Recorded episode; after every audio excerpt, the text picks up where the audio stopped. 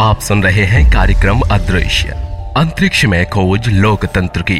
आज episode nine. ये काल्पनिक कहानी है जो अंतरिक्ष में घटित है। इस कहानी के सभी पात्र काल्पनिक हैं। पिछले एपिसोड में लोकेश से निराश होकर माजलूम जिपर के झांसे में आ गई और ओपन तैंतालीस के आधे लूम्स को लेकर ऑर्डर वन चली गई।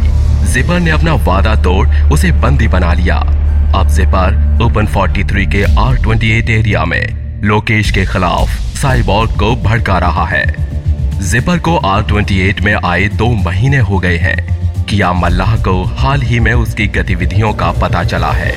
वो लोकेश और प्रोटोकॉल कमेटी को इसके बारे में बताने आई है। मीटिंग में शोर नहार और दादी श्वेत शामिल है। हमें आर अट्ठाईस इलाके से गड़बड़ी की खबर मिली है। कोई वहाँ के साइबॉक्स को हमारे खिलाफ भड़का रहा है। मेरा अंदाजा है ये जिपर की हरकत है। सिर्फ अंदाजा, पक्की खबर नहीं है। आर अट्ठाईस पिछड़ा इलाका है। वहाँ ना सिलिका थ्री है ना एस एस थ्री। खबरें रुक रुक के आती हैं। लास्ट रिपोर्ट के मुताबिक जिपर वहाँ लगभग दो महीने पहले आया था और आर अट्ठाईस के यूनिट हेड से कई बार मिल चुका है। किस लिए? शूर पक्का तो नहीं पता, पर आर अट्ठाईस में बगावत की बातें सुनी गई हैं। बगावत? किससे? ओपन तैंतालीस से। जिपर आर अट्ठाईस के साइबॉक्स को ऑर्डर वन पर बेहतर जिंदगी के सपने दिखा रहा है। क्या उन्हें पता नहीं है कि जिपर की बातों में कोई सच्चाई नहीं है?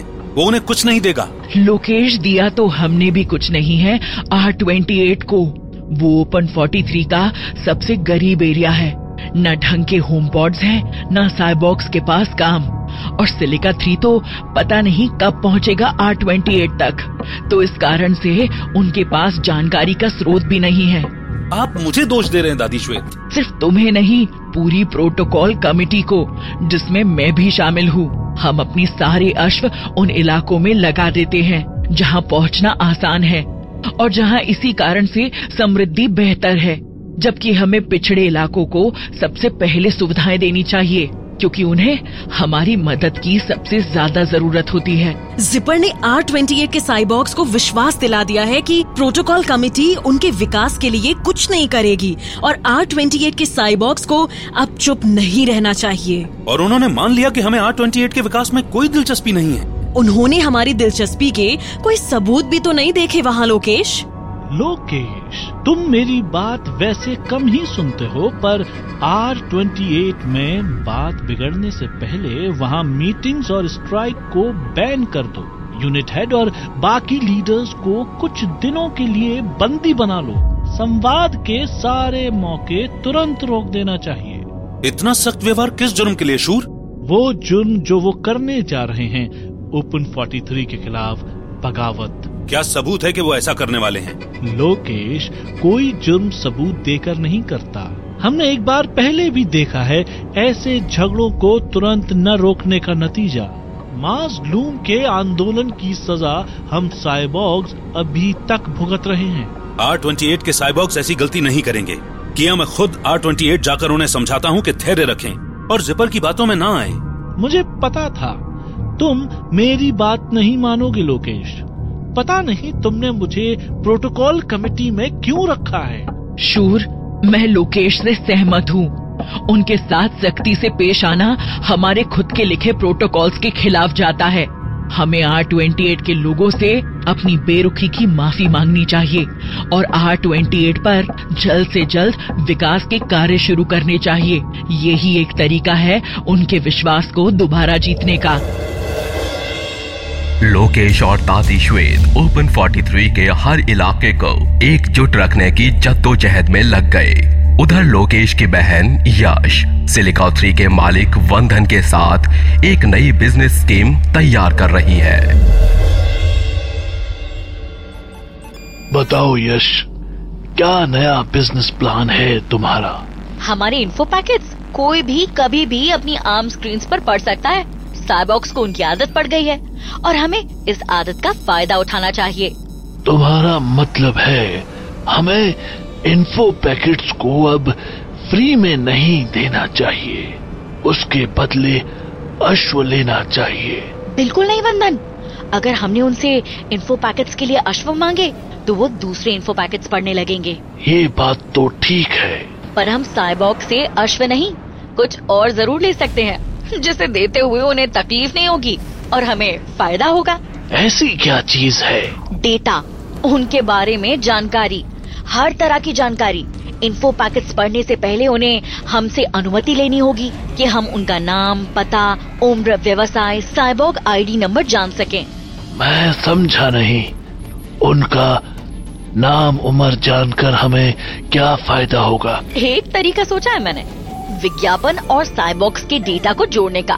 साइबॉक्स की जानकारी हमें ये बताएगा कि इस साइबॉर्ग को किस तरह की चीजें खरीदना पसंद है, उसकी रुचि क्या है, वो कौन से इन्फो पैकेट ज्यादा पढ़ती है, और इससे हमें मौका मिलेगा लक्षित विज्ञापन का। लक्षित विज्ञापन? हाँ, टारगेटेड एडवर्टाइजिंग। हम उन्हें वही विज्ञापन दिखाएंगे जिनको वो जरूर क्लिक करेंगे। अगर एक साइबॉर्ग को स्पेस ट्रैवल में रुचि है तो हम उसे ट्रैवल कंपनी के विज्ञापन दिखाएंगे। अगर मेरे उम्र की कोई साइबॉर्ग है तो वो नई टेक्नोलॉजी के एडवर्टीजमेंट देखना जरूर पसंद करेगी। तुम्हारी बात में दम है, इससे हर विज्ञापन का पूरा फायदा मिल पाएगा। आज की तरह नहीं कि हजारों को एक ही विज्ञापन भेज दिया, पर चीज खरीदी सिर्फ दस साइबॉर्ग्स ने।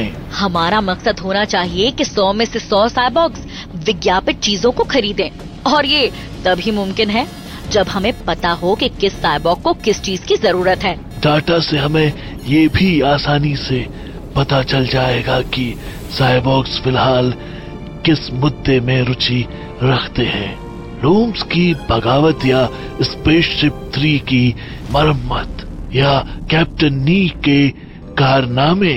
और जैसे ही हमें ये पता चलेगा हम सिर्फ उन्हीं मुद्दों पर इन्फो पैकेट्स बनाएंगे, बाकी के मुद्दों पर अश्व बर्बाद करने की जरूरत ही नहीं रहेगी। वाह, इससे तो काफी अश्व बचेंगे हमारे। सिर्फ बचत ही नहीं होगी, मुनाफा भी होगा, क्योंकि हम अपने प्रतिद्वंदियों से पहले साइबॉक्स को वो देंगे जो उन्हें चाहिए। जो सबसे पहले साइबॉक्स की मांगों की आपूर्ति करता है बाजी वही जीतता है। ये हुई ना प्रॉफिट की बात। आज से साइबॉक्स की जानकारी, उनका डेटा इकट्ठा करने का काम शुरू। यश और वंधन ने अपनी स्कीम्स लागू कर दी। अब साइबॉक्स उनकी इन्फो पैकेट्स पढ़ने से पहले सिलिका थ्री को अपनी निजी डेटा प्राप्त करने की परमिशन देते हैं। वंधन साइबॉक्स की सिलिका थ्री पर गतिविधियों और व्यापार पे डेटा इकट्ठा करने में लग गया है। उधर लोकेश और दादी श्वेत को आर अट्ठाईस पहुंचने से पहले ही खबर मिली कि एरिया आर अट्ठाईस के साइबॉक्स ओपन तैंतालीस छोड़कर ऑर्डर वन के साथ जुड़ने का विचार कर रहे हैं।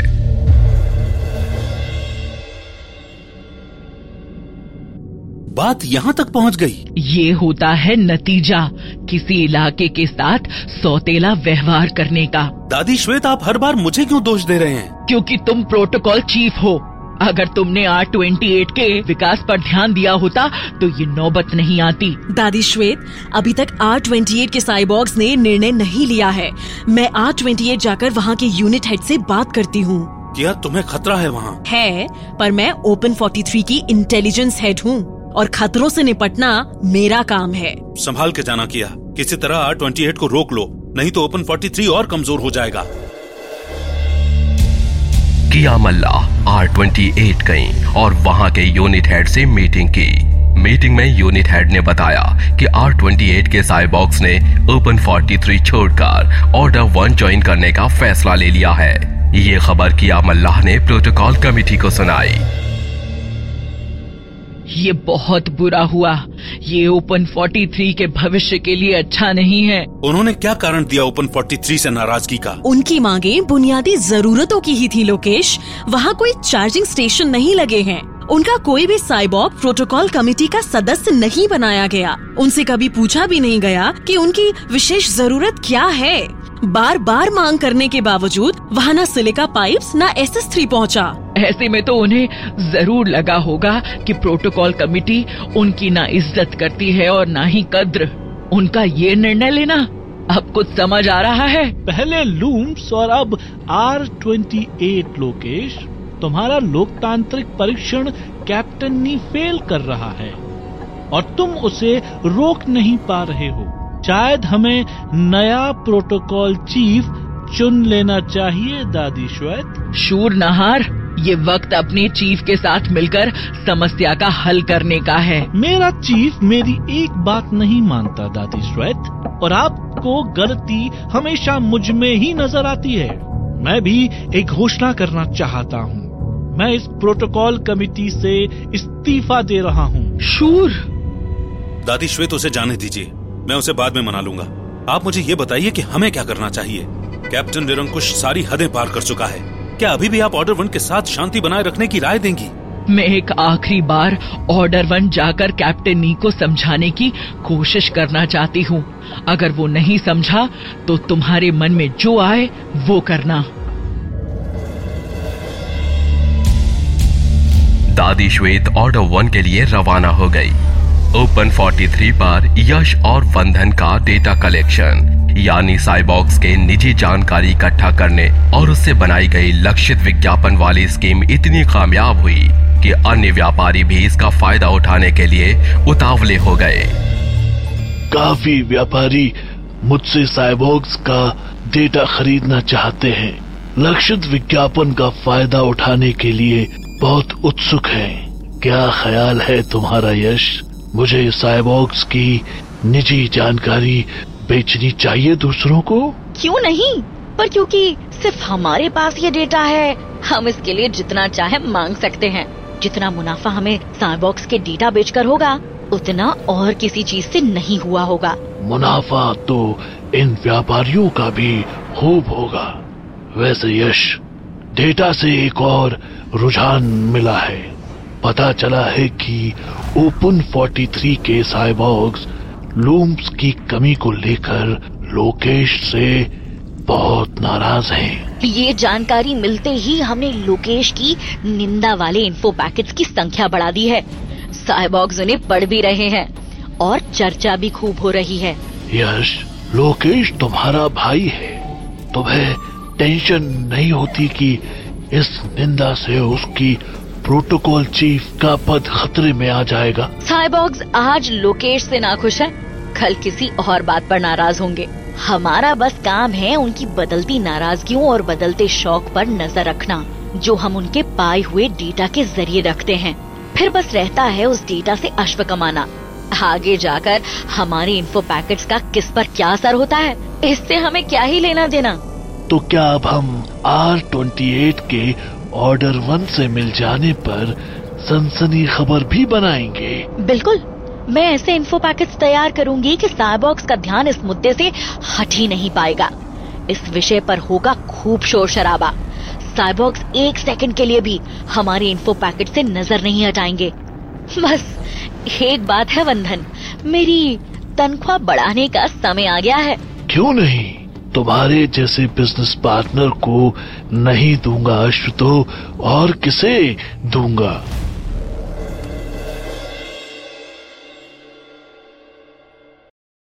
दोस्तों, अभी आपने सुना एडृश्य आदिऋषि अंतरिक्ष में खोज लोकतंत्र का नौवां एपिसोड।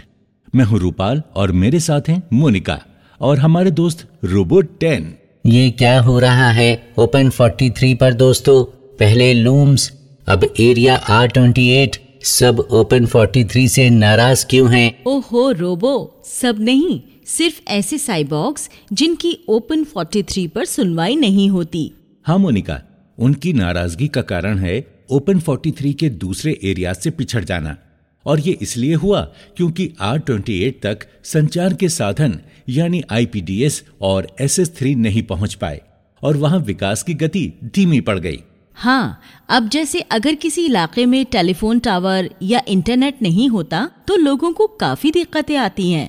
अरे भाई, संचार के महत्व को समझते हुए ही तो डिजिटल इंडिया स्कीम बनाई गई, जिसमें प्रावधान है कॉमन सर्विस सेंटर का। इसके तहत हर गाँव वासी को अपने ही गाँव में bank account, Aadhaar card, PAN card, passport इत्यादि इंटरनेट पर बनाने में मदद की जाएगी। कई गाँवों में ये स्कीम लागू हो चुकी है। जहाँ नहीं है वहाँ लोग अभी भी इन बुनियादी सेवाओं से वंचित हैं और बाकी के इलाकों से पिछड़ते जा रहे हैं। हम्म, ओपन तैंतालीस में लोकेश की मुसीबतें तो बढ़ती जा रही हैं। रोबो, तुमने नोट किया ऑर्डर तैंतालीस पर एक और चिंताजनक चीज हो रही है। कौन सी चीज? यश और वनधन का डेटा इकट्ठा करने की स्कीम। हाँ, मैं पूछने ही वाला था मोनिका, ये डेटा और लक्षित विज्ञापन है क्या चीज?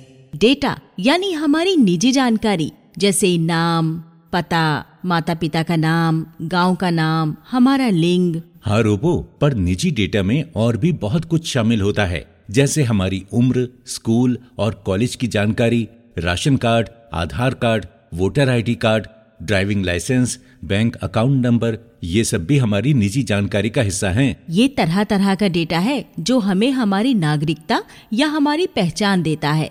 ये हमारे अलग अलग संस्थानों से, जैसे कि पंचायत, स्कूल, कॉलेज, ऑफिस, चुनाव क्षेत्र वगैरह से जुड़े होने का सबूत भी है। ओ, यानी वो सारी जानकारी जिनके कागज, पत्र और कार्ड हम संभाल के रख सकते हैं। बिल्कुल सही रोबो, इन कागजों पर हमारी निजी जानकारी होती है जो हमारे डेटा का हिस्सा होते हैं। पर मोबाइल फोन के आने के बाद और कई तरीकों के डेटा बनने लगे हैं जो हमारी निजी जानकारी का हिस्सा हैं। तुम्हारा इशारा उस निजी जानकारी की तरफ तो नहीं है मोनिका, जैसी जानकारी यश और वंधन इकट्ठा कर रहे हैं सिलिका थ्री पर? सही समझे रूपाल, जैसे साइबॉक्स सिलिका थ्री पर चीजें पढ़ते हैं, हम भी इंटरनेट पर न्यूज़ पढ़ते हैं, यूट्यूब पर वीडियो देखते हैं, चीजें खरीदते हैं। हम इंटरनेट पर कौन कौन सी वेबसाइट पर जाकर क्या क्या करते हैं, ये भी हमारी निजी जानकारी का हिस्सा है। हाँ मोनिका, और इस प्रकार की निजी जानकारी का डेटा इकट्ठा करने वालों को हमारी आदतों, इच्छाओं, व्यवहारों और जरूरतों का पता चलता है। जब आपका ये डेटा व्यापारियों के हाथ लगता है तो वो आपको ललचाते हैं उन चीजों के विज्ञापन बार बार दिखाकर जो आपकी रुचियों से मेल खाते हैं या आपकी जरूरतों को पूरा कर सकते हैं। हाँ भाई, अब मेरा ही उदाहरण ले लो। पिछले हफ्ते मैं गूगल पर मुंबई की टिकट के पैसे देख रहा था, बस बार बार मेरे मोबाइल पर मुंबई के होटलों के विज्ञापन आने लगे। मेरे साथ भी कई बार ऐसा होता है। मैंने अमेजोन पर जूते खरीदे तो अगले सात दिन तक मुझे जूतों के विज्ञापन ही मिलते रहे। और ये सब इसलिए हुआ क्योंकि कोई आपका डेटा इकट्ठा कर रहा था। हाँ, डेटा इकट्ठा किया और व्यापारियों और कंपनियों को बेच दिया ताकि वो आपको लक्षित विज्ञापन भेज सकें। वैसे मोनिका, आजकल एक और तरीके से हमारा निजी डेटा इकट्ठा किया जाता है, फोन ऐप्स के द्वारा। किसी भी ऐप का इस्तेमाल करने से पहले आपसे आपकी कॉन्टेक्ट लिस्ट, फोटो एल्बम इत्यादि खोलने और उसे इस्तेमाल करने की परमिशन मांगी जाती है। अरे हाँ, कल मैंने गाने सुनने का ऐप डाउनलोड किया तो उसने मुझसे परमिशन मांगी मेरी सब जानकारी के फोन नंबर इस्तेमाल करने की। मैंने जब परमिशन नहीं दी तो ऐप चला ही नहीं। मेरे साथ भी अक्सर यही होता था, मैंने परमिशन दी और मेरे फोन पर विज्ञापनों की बाढ़ आ गई। बिल्कुल, जब ऐसा हो तो समझो कि तुम्हारा डेटा बेचा गया है। ये तो बड़ी अजीब बात लगती है कि कोई मेरी निजी जानकारी मुझसे पूछे बिना किसी और को बेच दे। पर वो पूछते हैं और तुम हाँ भी करते हो। नहीं, मैंने कभी ऐसा नहीं किया। किया है। जब तुम एप्स और वेबसाइट्स को परमिशन देते हो, क्या तुम बारीकी से पढ़ते हो उनकी पॉलिसी, जिसके नीचे सहमति और अनुमति का बटन होता है? कौन पढ़ेगा इतना लंबा चौड़ा फॉर्म, और उसमें लिखी बातें पूरी तरह समझ भी नहीं आती। वही तो, तुम्हें ऐप इस्तेमाल करना होता है और तुम फटाफट उन्हें परमिशन दे देते हो बिना उनका फॉर्म पढ़े। बस मिल जाती है उन्हें परमिशन तुम्हारा डेटा बेचने की। तो क्या आपसे मैं कोई ऐप इस्तेमाल ना करूं? हाँ हाँ करो, लेकिन हर ऐप के प्राइवेसी सेक्शन में जाकर परमिशन सेटिंग्स चेंज करो। ऐसा मुमकिन है? क्या ऐसा मुमकिन है? हाँ, थोड़ा समय लगता है, पर ऐसा करने से तुम अपने डेटा को थोड़ा बहुत सुरक्षित रख सकते हो। हम्म। ओपन तैंतालीस पर यश और वंधन साइबॉक्स का डेटा व्यापारियों को बेचकर खूब पैसे कमा रहे हैं। आगे जाकर इसका क्या असर होने वाला है मोनिका? ये तो आगे की कहानी सुनकर ही पता चलेगा। आज के लिए सिर्फ इतना ही। आज्ञा दीजिए। बाय दोस्तों।